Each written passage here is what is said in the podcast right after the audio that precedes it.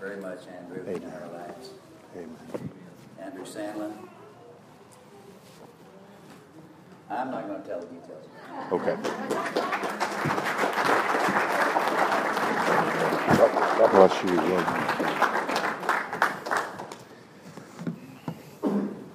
There are a lot of reasons that I love coming to this church and preaching.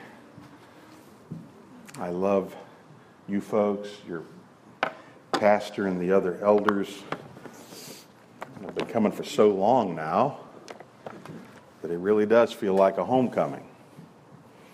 I think about any time that Ron invited me, I would come. I love to be here. But I believe the reason I most love to be here is because the Spirit of God is at work here. And there's an enthusiasm for the things of God, for Jesus Christ and his death and resurrection. There's an enthusiasm for the Word of God. It is evident that God's hand is here. Nothing can replace that. Oh, I've been in churches before that are cold and diffident and uncaring. Feels as though you could ice skate through the church. Boy, I want to get out of those churches as quickly as I can. You ought to thank God that this is a place where God's at work, where there's a godly, holy enthusiasm. You have a pastor that stands in the pulpit, and other elders and leaders, men of God and women of God, who care deeply for the things of the Lord and are enthusiastic about the things of the Lord. So, that's a long way of saying it's great to be here. I hope you brought your Bibles today. This is a Bible believing church. And if it ever becomes a church that's not Bible believing, you need to padlock those doors and get a real job for a living because this is the infallible Word of God. And this cover, governs the church. Let's turn in the Old Testament, the Hebrew Scriptures, let's say, translated into English for us, of course, to Second Chronicles chapter 7. Now, you probably know of a verse there. I'm going to read it, but I'm going to read also the verses around it. Second Chronicles chapter 7. And I'm going to read verses 11 through 22. Second Chronicles 7, 11 through 22. Now, here's what I'm going to do. One final time, I'm going to have you stand. I'd like you to stand in honor of the reading of the Word of God. That is often what happened in the Old Testament when the Word of God was read. Now, you don't have to do that. It's not sinful if you don't, but often when the Word of God was read, the people of God would stand. Verse 11, I'm going to read verses 11 through 22. Thus Solomon finished the house of the Lord and the king's house and all that came into Solomon's heart to make in the house of the Lord and in his own house. He prosperously effected. And the Lord appeared to Solomon by night and said to him, I have heard thy prayer and have chosen this place to myself for an house of sacrifice. If I shut up heaven, that there be no rain, or if I command the locusts to devour the land, or if I send pestilence among my people. If my people, which are called by my name, shall humble themselves and pray and seek my face and turn from their wicked ways, then will I hear from heaven and will forgive their sin and will heal their land. Now mine eyes shall be open and mine ears attent unto the prayer that is made in this place. For now I have chosen and sanctified this house, that my name may be there forever, and mine eyes and mine heart shall be there perpetually. And as for thee, if thou wilt walk before me as David thy father walked, and do according to all that I have commanded thee, and shalt observe my statutes and my judgments, then I will establish the throne of thy kingdom according as I have covenanted with David thy father, saying, There shall not fail thee a man to be a ruler in Israel. But if you turn away and forsake my statutes and my commandments, which I have set before you, and shall go and serve other gods and worship them, then I will pluck them up by the roots out of my land which I have given them, and this house which I have sanctified for my name. And I will cast out of my sight and will make it to be a proverb and a byword among all nations. And this house which is high shall be an astonishment to everyone that passeth by it. So shalt so that he shall say, Why hath the Lord done this unto this land and unto this house? And it shall be answered, Because they forsook the Lord God of their fathers, which brought them forth out of the land of Egypt, and laid hold on other gods, and worshipped them, and served them. Therefore hath he brought all this evil upon them. And to the reading of the word of God, let us all say, Amen. Amen. You may be seated.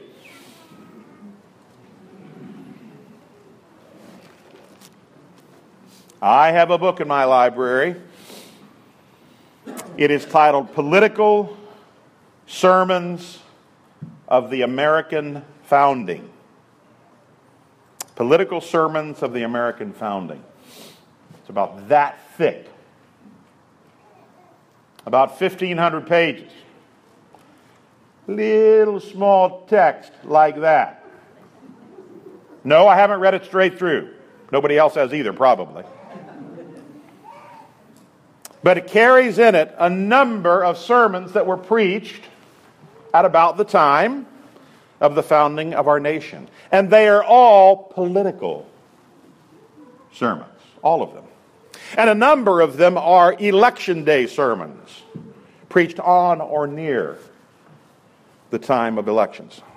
This is a part of our history, our heritage back when our nation, as it began and soon afterwards, was much more of a righteous nation. Yet we have preachers today that wouldn't even preach such a message. I say preachers need to steer clear of politics. What they're really saying is we need to steer, still steer clear of the Word of God. Because the Word of God addresses what we call political issues. So today, I'm going to preach from this passage, an election day sermon. In case you hadn't heard, there is an election Tuesday. Now, I realize some of you may not be aware of that. The news has only been breaking in the last few days that there is an election. You would not have known it earlier. Seriously, we are in what is certainly the most bizarre national election in my lifetime. I'm going to preach from this passage on a godly political dream. A godly political dream. If you read Second Chronicles chapters 5 and 6, you'll read about the dedication of the temple. Solomon's dedication of this temple. David wanted to build it. God said, No, you're a man of war, but your son can build it. And so read of this in chapters 5 and 6. Oh, what a glorious narrative it is. All sorts of sacrifices were killed in honor to the Lord. And all sorts of wonderful pomp and ceremony. And the Bible says that Solomon built a very large platform. You can imagine the beauty and the gold of this glorious temple as it's completely filled. All of the glorious stones, and people look at it in awe. This is the place where God will come down to dwell. And Solomon gets on his knees, the king. Now, the king gets on his knees on this platform and holds up his hands to God and dedicates and gives honor to the great God of heaven and earth. Now, I would say that's a pretty dramatic day. And he goes home and he goes to sleep, and essentially, God comes to him and in a dream, God says, Solomon, I just want to let you know I'm answering your prayer. And these verses that we read are an account of what God said to Solomon.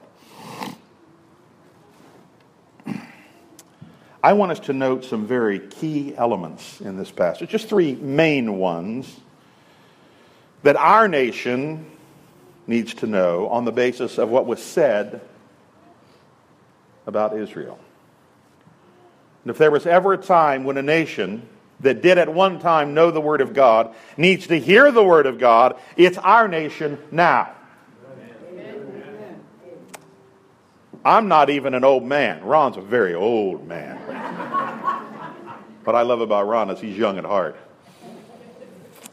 But even in my lifetime, and those of you know what I'm talking about, things were by no means perfect in my youth. There were still plenty of sins, plenty of problems, terrible seeds sown. But even in my lifetime, I'm amazed at the escalation of apostasy in our nation and evil. Just in the last five or ten years. It's truly remarkable. Does the Word of God have something to say about that? Yeah. It just doesn't say things about you and me dying and going to heaven. The Bible says very little about that, actually. Almost nothing.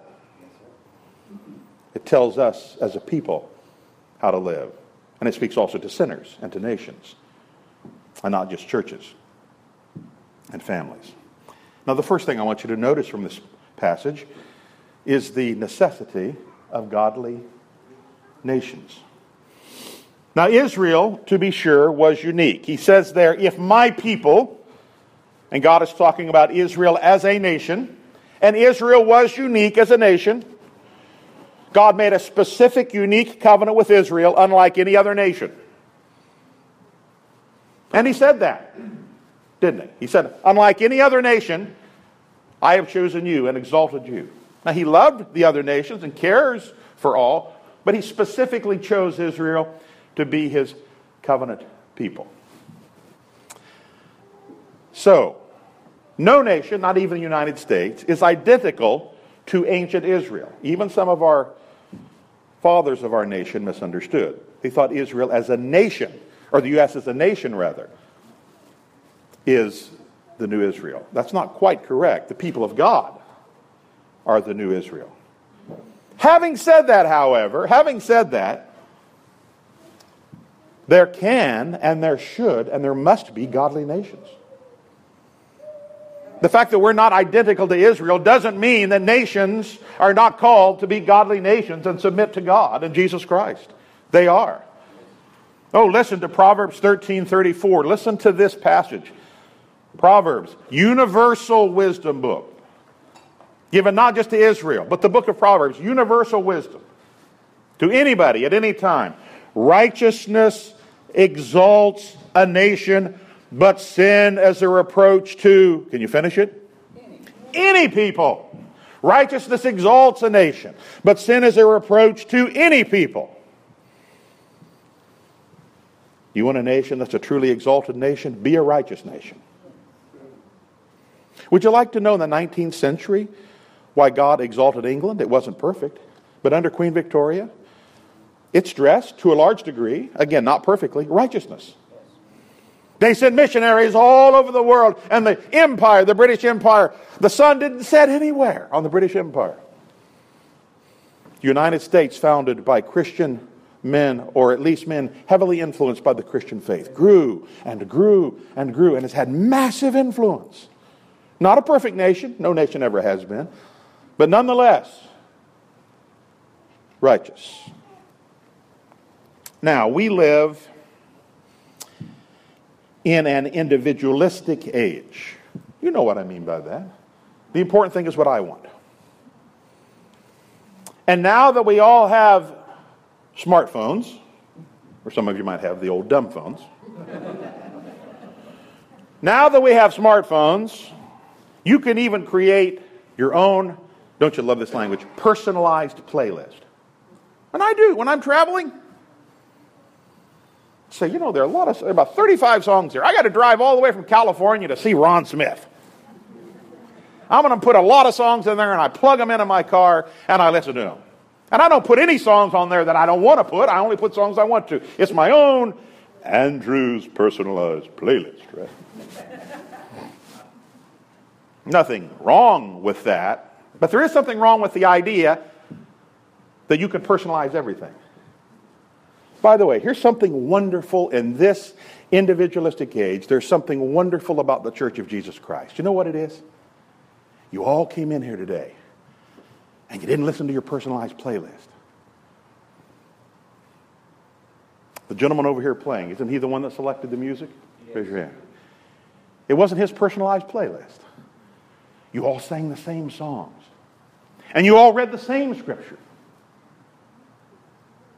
You didn't say when one of the men got up, you didn't say, Well, I don't like him reading that. I'm going to read my own scripture. You didn't say that.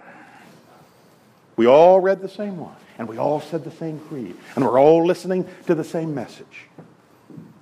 There's a powerful truth in that. That we don't live only for ourselves or only for our own purposes, but for the people of God.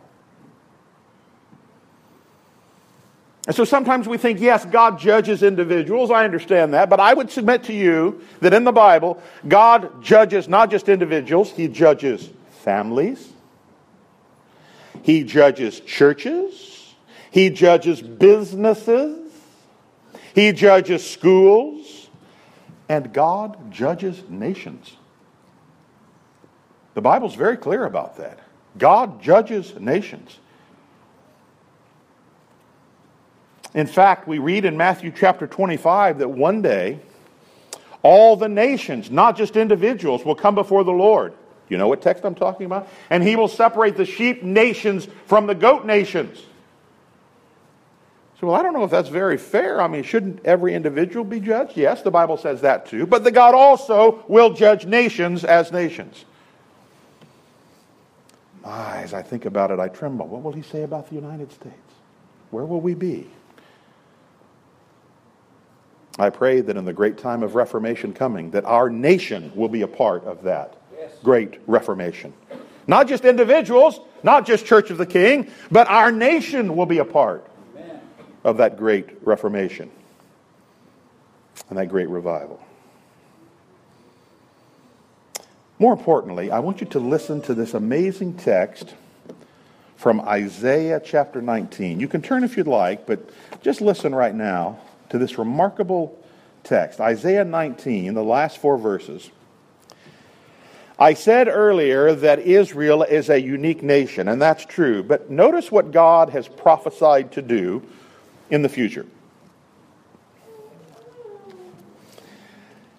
Isaiah is, of course, prophesying, speaking of what is future.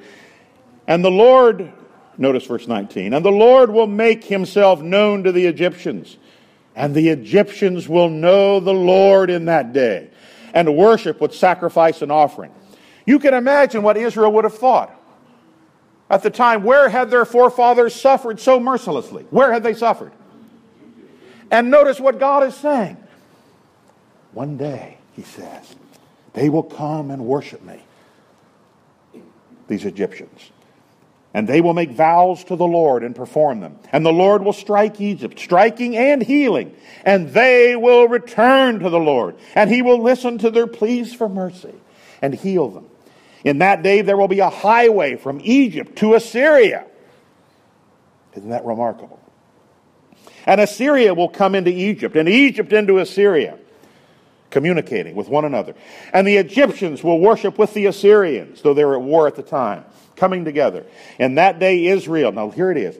In that day, Israel will be the third with Egypt and Assyria, a blessing in the midst of the earth, whom the Lord of hosts has blessed, saying, Blessed be Egypt, my people, and Assyria, the work of my hands, and Israel, mine inheritance. That is a remarkable verse. It says God is going to draw the nations, the nations that turn to Him, that repent, and they will be on a same footing with the people of God on the same footing. I pray that's true of the United States. There's a second thing I want us to notice not only the imperative of godly nations, but also the importance, the necessity of godly rulers. We would say godly politicians. Notice, please, there in chapter 7, chapter 7 of Second Chronicles, did you notice verses 17 and 18. As for thee, if you've walked before me as David your father walked, and notice he says, Do according to all that I have commanded thee, and shall observe my statutes and judgments, then I will establish the throne of thy kingdom, according as I have covenanted with David thy father, saying, There shall not fail thee a man to be ruler in Israel. Now, know this God desires godly, law keeping political rulers. God desires that. That's a good thing. You say, well, Andrew, I, I just thought that, I mean, God wants pastors. He does. And God wants school teachers, and God wants missionaries, and He will raise them up and use them to bring a great revival and a reformation. Yes, that's true, but, but, but, that's also true of godly political rulers. God desires for them. No, let me change that. God demands of them that they rule according to his statutes and according to his law.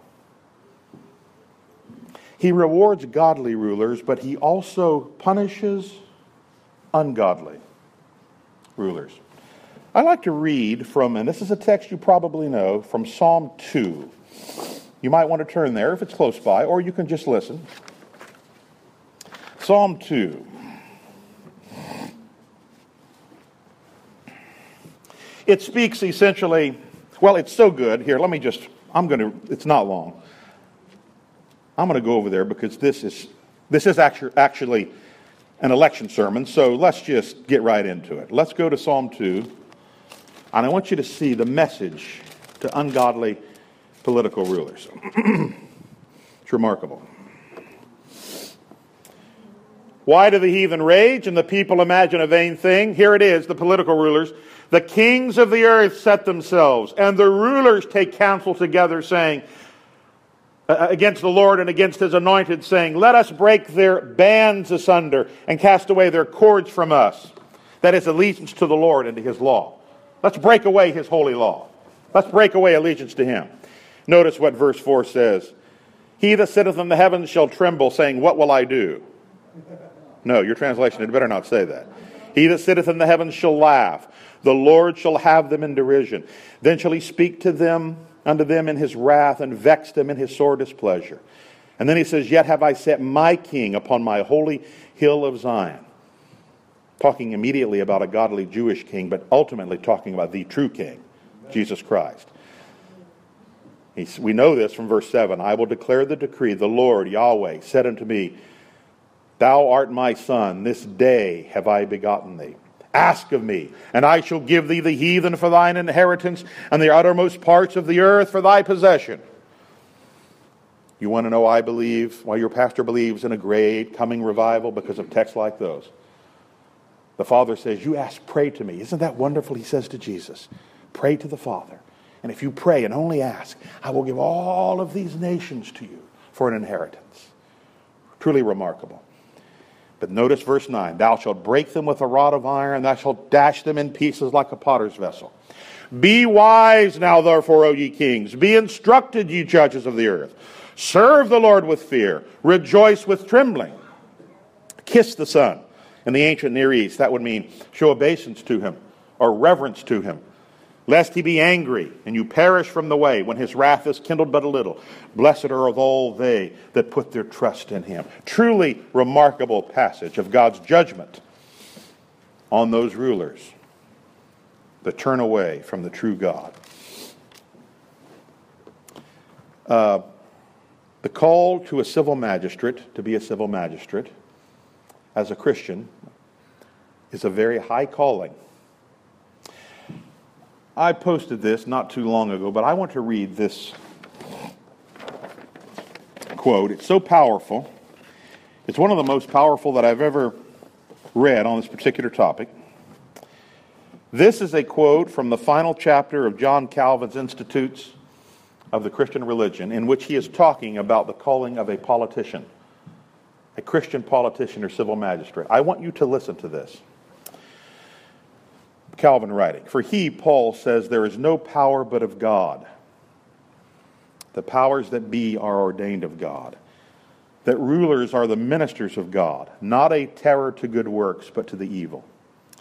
To this, Calvin writes, may add, we may add the examples of saints, some of whom held the offices of kings, as David, Josiah, and Hezekiah, others of governors, as Joseph and Daniel, others of civil magistrates among a free people, as Moses, Joshua, and the judges.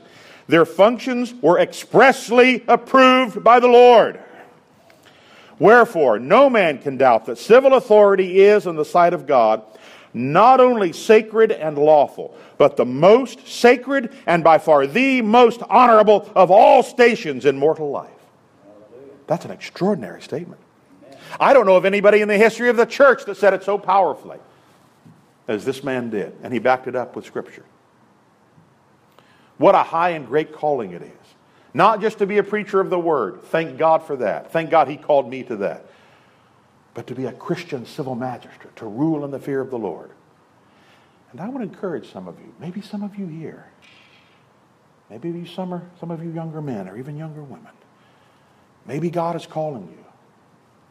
Will call you one day to serve on a city council, to run as a state representative,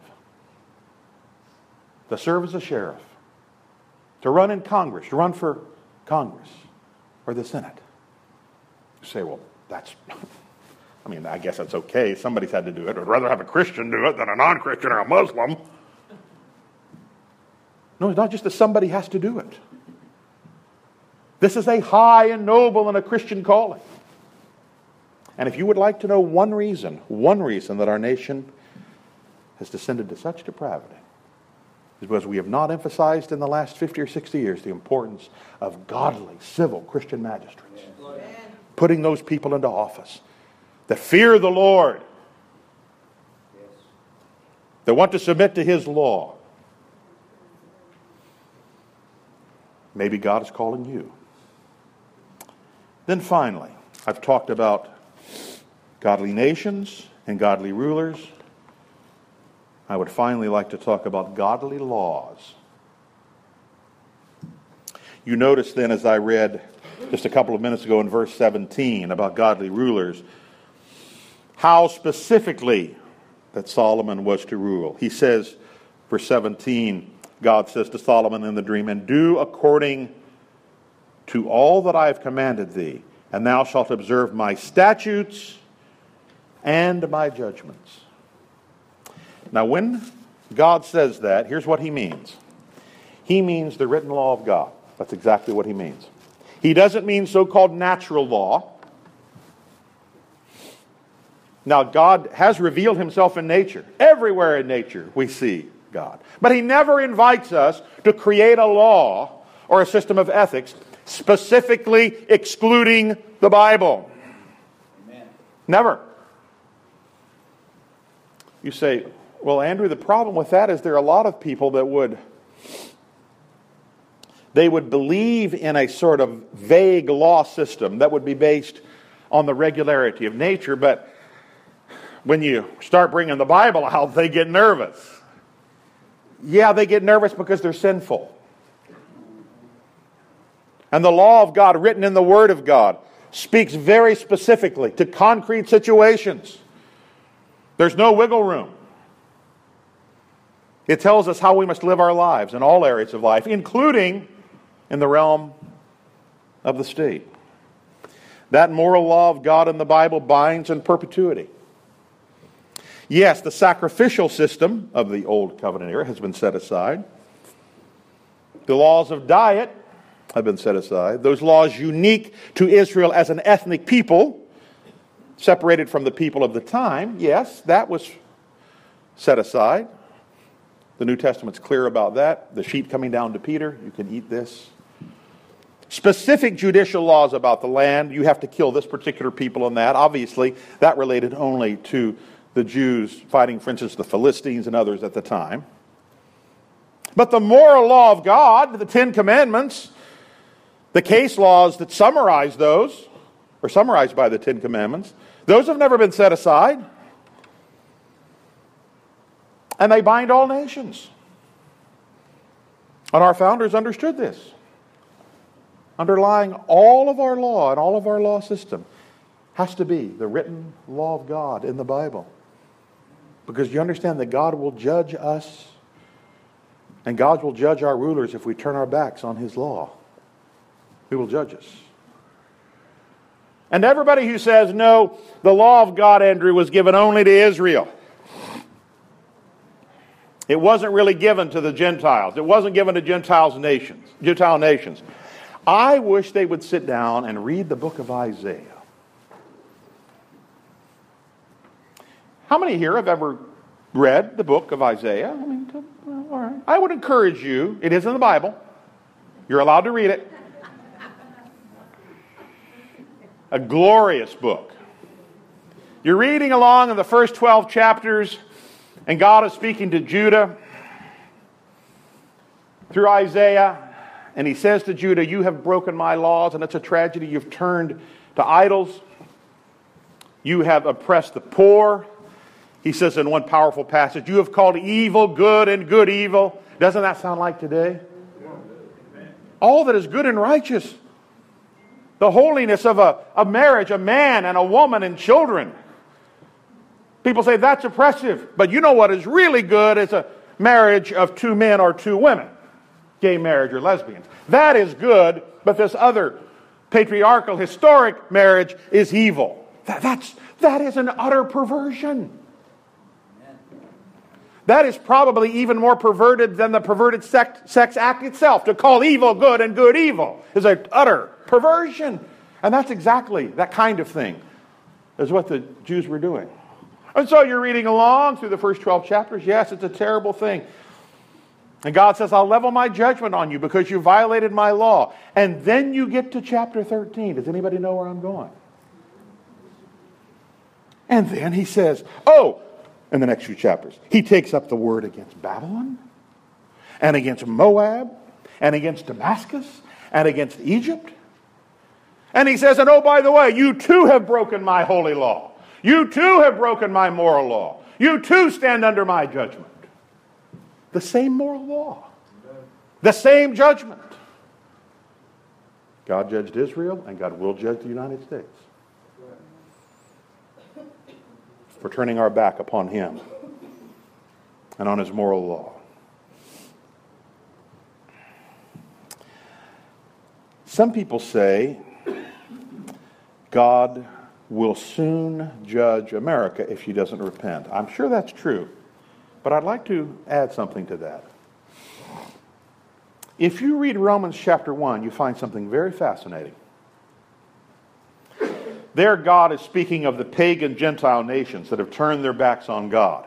And he says, because they have worshiped the creation rather than the creator, because they've become idolaters, because they knew me by looking at natural revelation, and nonetheless could have known more and didn't, but abandoned me. Because of that, I sent my judgment. I turned them over to homosexuality and lesbianism.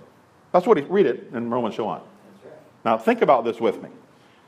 He didn't say if you commit and permit homosexuality and lesbianism, I will bring judgment. He says the homosexuality and lesbianism is the judgment. And when you have a nation, and I don't mean the mere act of it, I mean, ever since the fall, we've had some degree or another that specific sin. I mean the pervasiveness of it, the acceptance of it, the approval of it, the codifying of it as being a marriage. That itself is an aspect of God's judgment. Amen. And a nation in which the suffering under that God's judgment desperately needs repentance. Desperately needs repentance. It is in that context, as I come to a conclusion, in that context, then that we can read verse 14. If my people, which are called by my name, shall humble themselves and pray and seek my face and turn from their wicked ways, then will I hear from heaven and will forgive their sin and will heal their land. By the way, I love the the various aspects of that. Humble yourself before God and pray. And notice also, turn from their wicked ways. My friends, there is no forgiveness without repentance and obedience. All the prayers in the world mean nothing if you just continue sinning. I want to read to you a truly remarkable statement during a very dark time in our nation's history. During, in fact, the, the Civil War. President Abraham Lincoln, who was, by almost no accounts, a Christian, but who was in many ways a basic God fearing man who was at least influenced by Christianity, called a national day of prayer and fasting for March 30th, 1863. I want you to listen to this as we conclude. And whereas it is the duty of nations as well as of men, Lincoln wrote, to own their dependence upon the overruling power of God, to confess their sins and transgressions in humble sorrow, yet with assured hope that genuine repentance will lead to mercy and pardon, and to recognize the sublime truth announced in the Holy Scriptures and proven by all history that those nations only are blessed whose God is the Lord. And insomuch as we know that by his divine law, nations like individuals are subjected to punishments and chastisements in this world, may we not justly fear that the awful calamity of civil war, which now desolates the land, may be but a punishment inflicted upon us for our presumptuous sins to the needful end of our national reformation as a whole people? We have been the recipients of the choicest bounties of heaven. We have been preserved these many years in peace and prosperity. We have grown in numbers, wealth, and power, as no nation ever has grown, Lincoln said. But we have forgotten God. We have forgotten the gracious hand which preserved us in peace and multiplied and enriched and strengthened us. And we have vainly imagined in the deceitfulness of our hearts that all these blessings were produced by some superior wisdom and virtue of our own. Intoxicated with unbroken success, we have become too self sufficient to feel the necessity of redeeming and preserving grace, too proud to pray to the God that made us. It behooves us then to humble ourselves before the offended power, to confess our national sins, and to pray for clemency and forgiveness. That's a remarkable statement. Now, would you like to know why there's not revival and reformation in America? Here's one main reason Barack Obama or Donald Trump or Hillary Clinton would never stand up and recommend that. Never. And until one of them, or a president, or even a governor does, we're unlikely to have a full social, national reformation. Why? Because 2 Corinthians 7 says that. If my people that are called by my name will humble themselves, as Lincoln said, and pray and seek my face and turn from their wicked way, then I will heal their land. If there is to be a truly great America, one of the candidates said, and it's understandable, vote for me, make America great again. Well, let me tell you something. I know how to make America great again. And it's to submit to and love and obey the Word of God. And there is no other way. That is the way. May God bless you as you vote on Tuesday. Vote to spare the lives of little unborn children. Vote to protect the family, and by that I mean a man and a woman, and as God gives them a child or children, that is a family. Vote such that the state cannot steal money through confiscatory taxation. Vote so that public officials are held accountable to objective standards based on the Word of God. Vote that way, whether it's politicians or policies, propositions, vote that way. Remember this when you walk in that voting booth on Tuesday, you don't take off your Christian hat before you go into the voting booth. If you can't be a Christian and go somewhere, don't go there. You go only where you can act as a Christian. And may God send true revival and true reformation to America. Let us pray.